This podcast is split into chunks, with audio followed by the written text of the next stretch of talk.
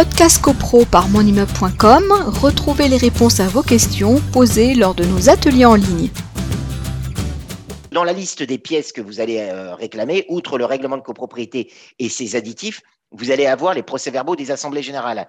Des trois derniers exercices. la loi dit euh, trois derniers exercices. Alors, on ne peut que conseiller aux gens d'aller au-delà des trois dernières années, des trois euh, derniers e-, exercices, parce que si la loi vous dit, euh, si vous achetez en 2020, vous allez euh, dans la liste obligatoire, vous allez avoir 2020, 19 et 18.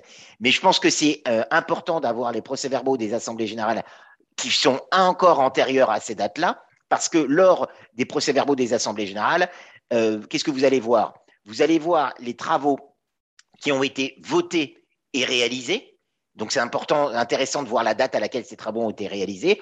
On pense aux travaux de base, euh, travaux de ravalement. Effectivement, si vous achetez en 2021 et qu'un ravalement a été voté en 2018 et que le ravalement a été réalisé et payé, vous pouvez vous dire que euh, pendant de, une bonne grosse mm. dizaine d'années, allez, normalement on dit c'est 10 ans, 10-15 ans, suivant le type d'immeuble, hein, j'entre pas dans les détails, mais vous allez être libéré de cette dépense potentielle, le ravalement est fait et vous achetez déjà, en tout cas, un bien immobilier au sein d'un immeuble euh, sain.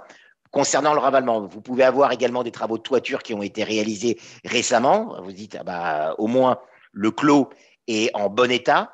Euh, mais euh, ça, ce sont des travaux, alors il peut y avoir l'ascenseur et, des travaux divers et variés. Ce sont des travaux qui ont été votés et réalisés. Podcast CoPro par monimmeuble.com, retrouvez les réponses à vos questions posées lors de nos ateliers en ligne.